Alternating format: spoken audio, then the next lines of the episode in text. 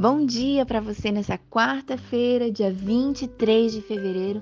Eu me chamo Karine, sou lá do perfil My Bible Journaling e tô com você junto nessa jornada de 365 dias, juntamente com a Thalita e com a Georgia.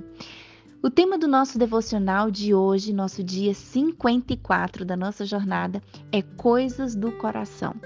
E o nosso texto está lá em Provérbios, capítulo 4, versículos do 20 ao 27. Eu quero ler rapidinho com você para garantir que você vai digerir essa palavra na íntegra.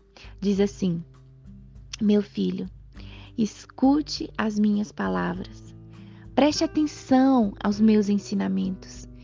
Não deixe que eles se afastem dos seus olhos. Guarde-os no mais íntimo do seu coração, porque são vida para quem os encontra e saúde para todo o seu corpo. De tudo o que se deve guardar, guarde bem o seu coração, porque dele procedem as fontes da vida. Afaste de você a falsidade da boca e mantenha longe de você a perversidade dos lábios. Que os seus olhos olhem direito e que as suas vistas se fixem no que está diante de você. Faça plana a vereda de seus pés, para que todos os seus caminhos sejam retos. Não se incline nem para a direita, nem para a esquerda. Afaste os seus pés do mal. Hoje, quem fez o devocional é um nome diferente, Bofang Xie, eu acho que é assim. E ele começa falando, interessante, sobre a função do nosso coração. Que o nosso coração bombeia entre 3,5 e 7 milhões de litros de sangue pelo corpo em um ano. É muito, né? Dependendo das nossas atividades. E que 12 horas desse esforço erguem 70 toneladas a 30 centímetros do chão. Ou seja, o nosso coração, firme e silencioso, ele nos mantém vivos. Isso é o nosso coração físico.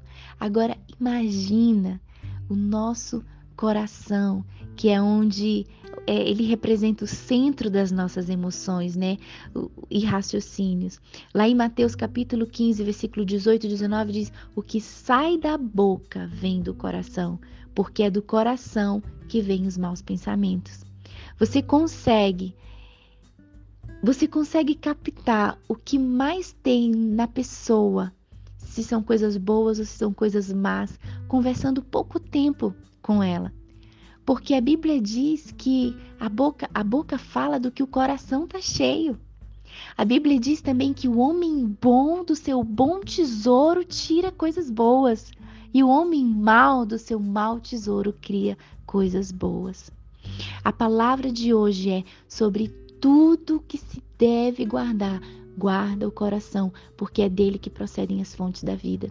Quantas pessoas hoje não estão vivendo o propósito de Deus, ou estão retardando o propósito de Deus, fazendo demorar os planos de Deus para a sua vida, porque não cuidou do coração, porque não fez com que o seu coração, as suas emoções, os seus pensamentos fossem saudáveis. A Bíblia fala tanto sobre isso. Devemos assumir uma postura proativa e honesta para manter o coração saudável. O que é isso? Quando você pede para uma criança, tira o lixo, né? Põe o lixo lá fora. Ela obedecer normalmente seria colocar o lixo lá fora. Agora, uma criança proativa é tirar o lixo, colocar lá fora, voltar, colocar um saco novo no lixeiro. Entende?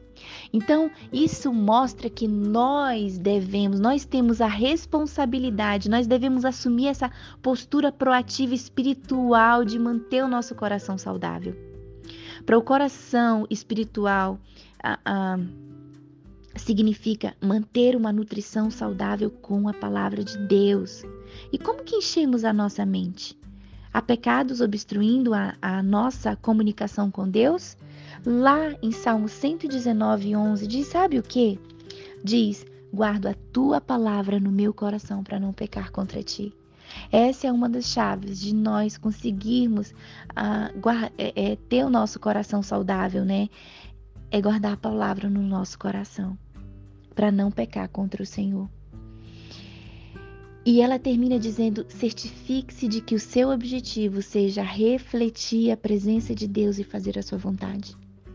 Que os seus propósitos sejam concretizados, que o mundo, a carne e o amor pelo pecado sejam subjugados e lançados fora. Onde surge o pecado, que cresça o amor pela santidade. Que nós possamos dominar essa área, a área de guardar o nosso coração. Amém? Senhor, muito obrigada, Deus. Que possamos fazer o que diz em Salmo 119:11, guardar a Tua palavra no nosso coração para não pecar contra Ti.